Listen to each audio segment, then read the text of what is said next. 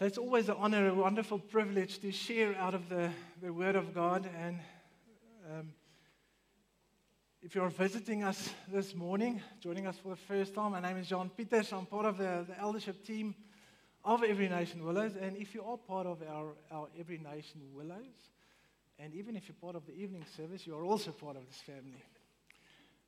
You will know that we are part, busy with a, with a sermon series called Counterculture what it means to live counterculturally. That when we say we are followers of Christ, there's something different to us. The word says that a tree is known by its fruit. So if we say that we follow Jesus, there's something different to, to our lives. Um, and Jonathan spoke in great detail last week of, of what it means to, to live sacrificially. Um, in great detail he, he spoke about. So if you, if you didn't see that, go and watch the, uh, and listen to the sermon. And this morning we're going to look at what it means to, to live generously. What it means if we say that we live generous lives and what the word says about it. It's something Paul spoke about thousands of years back. When he said, he said, I appeal to you, brothers. So I appeal to you, brothers and sisters to not conform to this world, but be transformed by the renewal of your mind. And then in the first verse, he said, Offer your bodies as a living sacrifice. And obviously, when he spoke about the body, he didn't only mean the physical body, but he said, Your soul, your mind, your strength, everything in this body, use it as a living sacrifice to glorify God. Get back into your created purpose.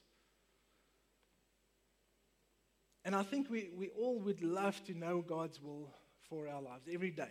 I mean, is there someone here that do not want to know God's will for your life? I mean, it's obvious, isn't it? And Paul says, okay, so the way to do it is offer your body as a living sacrifice and be sure that you renew your mind daily to be able to discern the will of God. In contrast, Satan's will is to kill, steal, and destroy. So I don't want that. But if you want God's will for your life, you need to transform your mind. You need to transform the way that you think. Um, Paul was so passionate about this that even in Philippians 4 8, he says, um, Fill your mind with those things that are true, honorable, just, pure, lovely, commendable, excellent. If there's anything worthy of praise, think about these things. Apply then what you have seen I am applying in my life, is what Paul said. And the peace of Christ will be with you. What a wonderful promise. But it comes with the renewal of our minds. I've uh, just finished a book called, want to see if it's on. You can just go to the next slide. Thank you. Winning the War in Your Mind. Sounds hectic, right? Um, and maybe it's just me. Maybe there's just a war going on in my head, all the voices in my head. But, but the fact is that the word says that is exactly what's going on. Some of the things that, that Craig Groeschel, the writer of this book, mentions, and which I would like to share, is your life will always take the direction of your strongest thoughts. In 10 years from now, you will look at the person staring back from the mirror at you, and that person will be shaped by the thoughts of today. What you are thinking now, wait for it, determines what you think about next. Sounds obvious, doesn't it? but think about what you're thinking about. If you wake up first thing in the morning and the first thing that you do is pick up your phone and you look at an article of in News 24, a horrible, terrible article that is negative, what shape will your thoughts take for the rest of, of the day? Or let's say the first thing you do in the morning is opening your banking app and um, I don't know, maybe it's just me, but you look at your balance and you look at the calendar and you think, oh my word, there's so many days left in this month. How am I going to possibly get through this month? Imagine that's what you do every day, every week, every month, for the years to come. 10 years from now, what, it, what will it look like? In contrast, if you read your Bible every morning, and when there's thoughts of anxiety or worries that creeps into our minds, and Satan trying to make us doubt God's word, and we read something like Philippians 4, instead of looking at my Bible app, which says, Do not be anxious about anything, the Lord is at hand, rejoice. I say it again, rejoice. The Lord is at hand. Do not be anxious about anything, but in everything, by prayer, yes, we need to pray. That's how we speak to God. Supplication, supplication to God's word, and thanksgiving. How often do we want to praise God when the breakthrough comes, but we don't praise God while we're waiting for the breakthrough? If we read our Bible and meditate on Scripture day after day after day, what will the person be like that stares from you from the mirror at you? Winning the war in your mind. It does sound hectic, and it's a reality.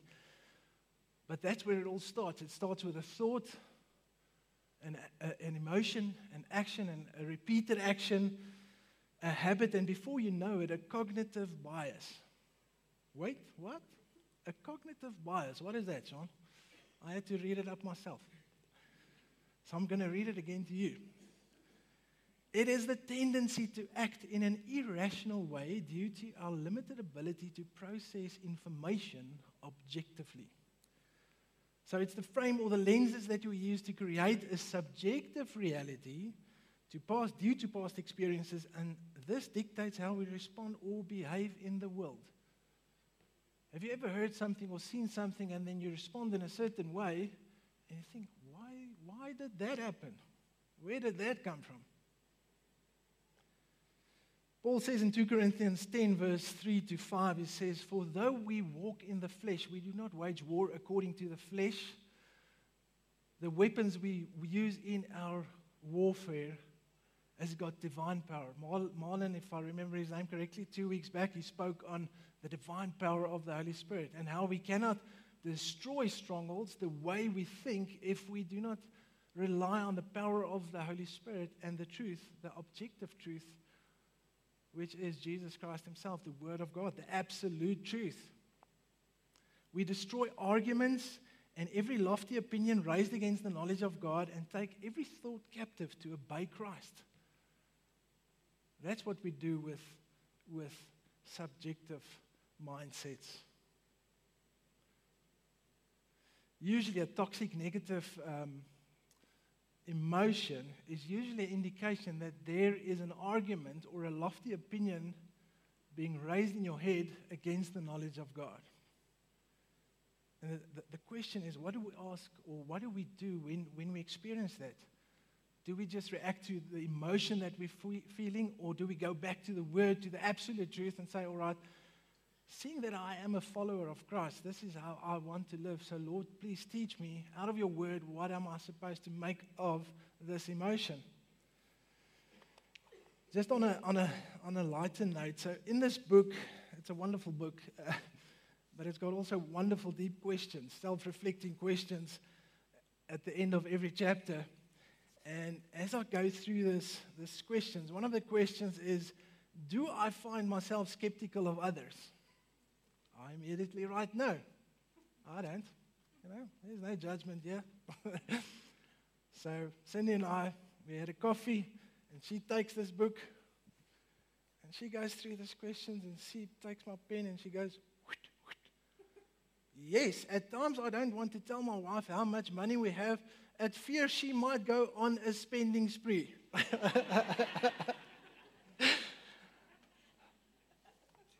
just on a lighter side.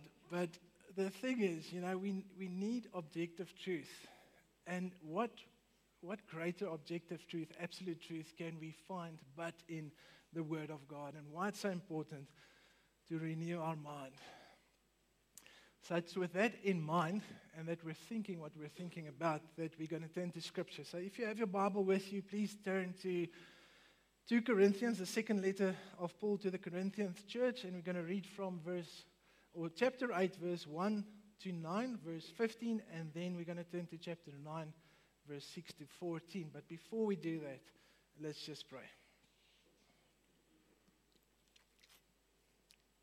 Lord, thank you for reminding us that, that there is only one absolute truth, Father. And I just want to also um, declare, Father, that I cannot share the truth out of your word without the help of your Holy Spirit. It is also my prayer, Father and Holy Spirit, that if there is any um, cognitive biases, Father, any, any strongholds, any lies that exist within our minds, Father, that makes us look at generosity in a certain way, Father, that you'll come and break it with your truth and that we will replace those lies, those strongholds with, with your truth, with your absolute truth. In the mighty name, Jesus. Amen. Okay, so just some context on, on uh, the letters Paul wrote to the Corinthian church. So he had quite a complex relationship with the church. Um, after a visit there, um, and he saw that many of the church, most of the church, had backslidden into to old ways of, of living, to conform. They conformed to the cultures of, of Corinth at that time. He was really sorrowful and he wrote them a severe letter, the first, the first letter to the Corinthian church. So he didn't know when he went back to visit them how they would respond. They will probably, he was maybe afraid they'll, they'll stone him. But after receiving a report from Titus that they actually received the first letter um, in a positive manner, that they actually repented for their rebellion against Paul. So it's with, with this joyous heart when Paul received that, that report that he wrote the second letters. And specifically in chapter 8 and 9, which we're going to read, he reminds them why it is important for the believer to be generous. And also, he reminds them of a promise that they made. Okay, so let's, let's read. 2 Corinthians 8, verse 1. We want you to know, brothers, about the grace of God that has been given among the churches of Macedonia. For in a severe test of affliction, their abundance of joy and their extreme poverty have overflowed in a wealth of generosity on their part. And I'm reading this and I'm thinking, whoa, there's such contrast. A severe test of affliction, extreme poverty, yet out of the abundance of their joy, it overflowed in a wealth of generosity.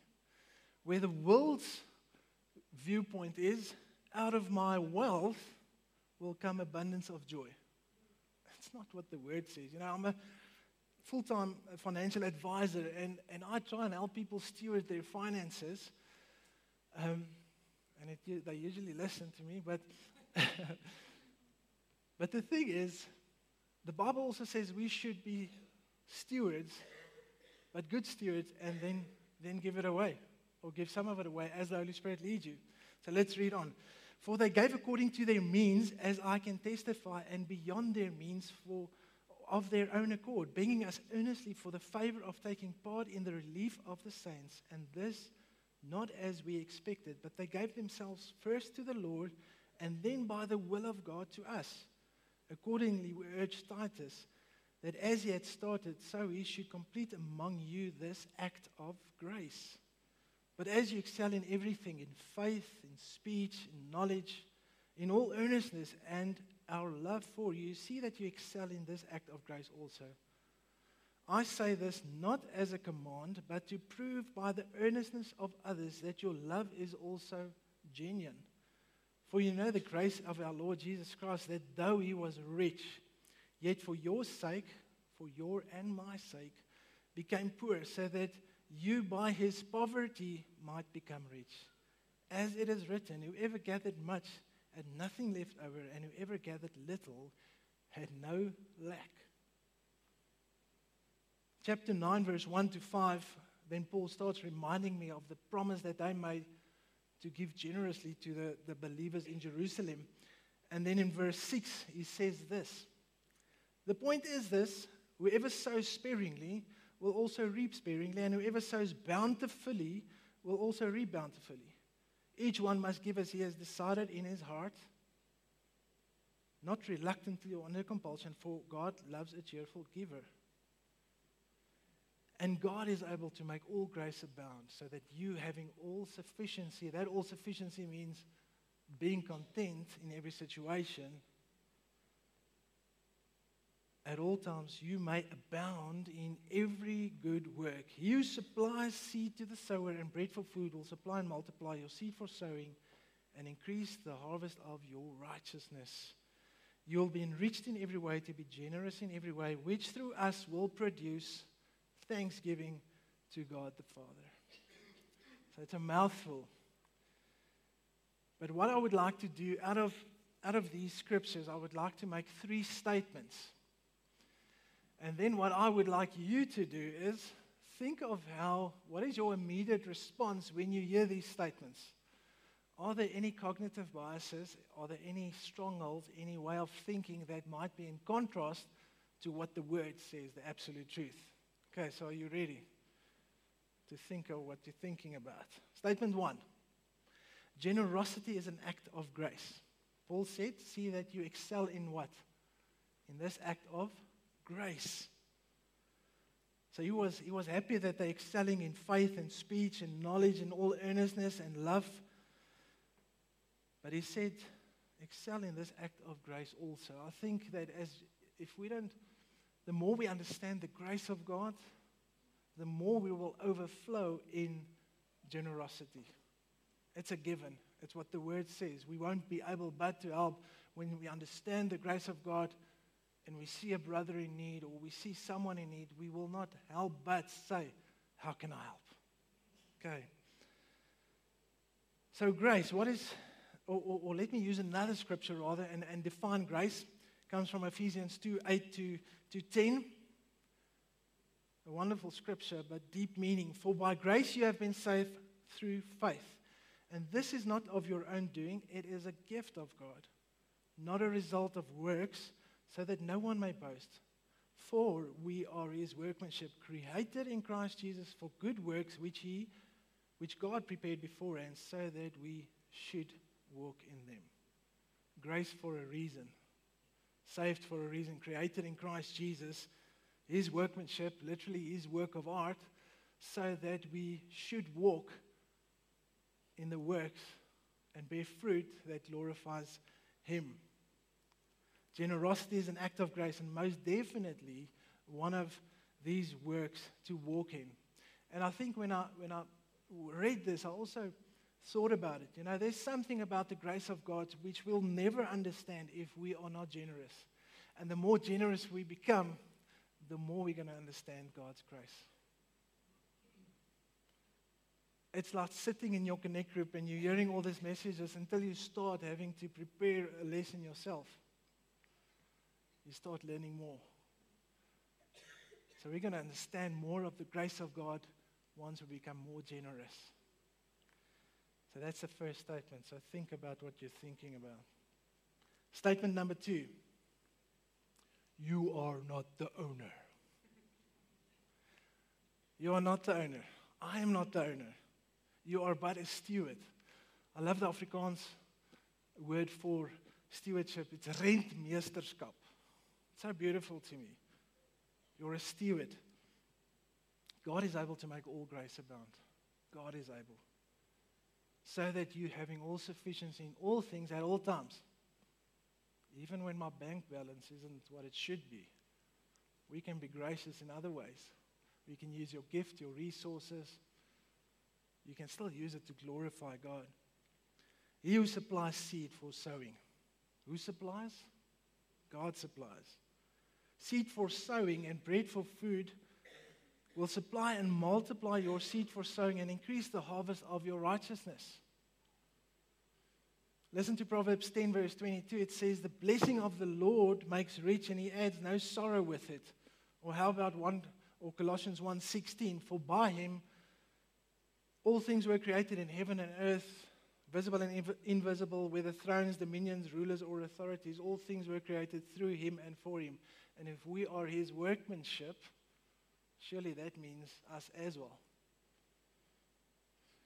You know, sometimes when I, when I, when I, when I get this, this idea that, you know, I deserve this, or, or maybe I should get that, because ultimately I've worked very hard for this. but that, that's not what the scripture says. I'm, I'm not the owner. So then I have to quote these scriptures to my mind to renew my mind. And after quoting these scriptures to my mind, sometimes very loud in the car, the other, car, other drivers around me must think I'm, I'm a bit mad. And then I make this declaration nothing that I have is because of me. It's a gift for a greater purpose than myself. Surely, if I use these gifts for self gain or glorification, sorrow will follow. And I can testify how many times did I not wait for God's provision where I would make, take out a loan or do this or do this or jump into that, that um, business opportunity only, only to, to have my heart filled with sorrow later on because I, I thought I was the owner. But the word says we are not. So I'm staffing these statements with the truth of God, with the absolute truth. 1 Timothy 6 17 to 19. As for the rich in this present age, charge them not to be haughty, which means not to be superiorly arrogant, nor to set their hopes on the uncertainty of riches, but on God who richly supplies us with everything to enjoy. They are to do good, to be rich in good works, to be generous and ready to share, thus storing up treasures for themselves as a good foundation for the future so that they may take hold of what is truly life. True life. Life in all its fullness is what God promises us. So, statement number three.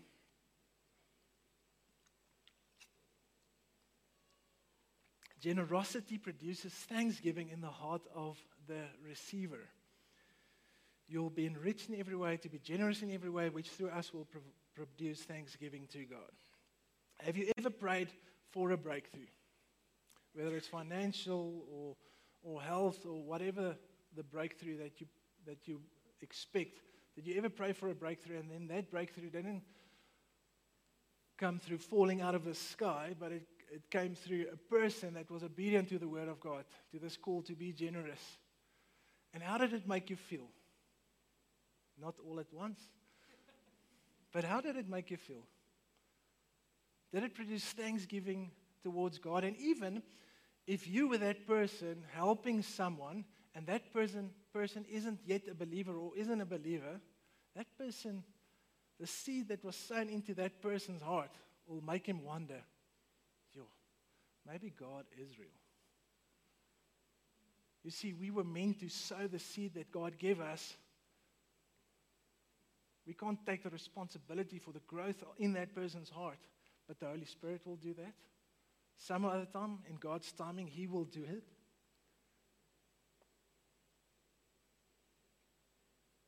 The fact of this morning's message is that, that you can be that person. We as a church, and we are doing it in many, by the grace of God, in many people's lives. You can be that person through your generosity that produces thanksgiving in that person's heart and God be glorified. And that's the ultimate thing. Our giving, our generosity should always bring glory to God's name. If we do it because we want something in return, then we've lost that reward already. But God says He should be glorified. So to be generous is an act of grace. And if we apply God honoring stewardship, that produces thanksgiving to God, you will have joy that far exceeds anything this world has to offer. John 15, Jesus said to his disciples, Peace is what I give you, not as the world gives. So let your hearts or your mind not be troubled or afraid. And then he goes on, Jesus said, All right, abide in me, and you will not help but bear fruit. Work, walk in the works that I've prepared for you. And as we start bearing fruit. And as we do these works, we experience a joy that far exceeds anything that this life ever has to offer. So, in concluding this morning, what emotion did you experience when, when I made these statements?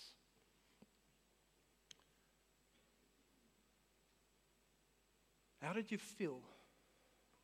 Is the Holy Spirit prompting you to be more generous? Oh, David, if you can just come up, please.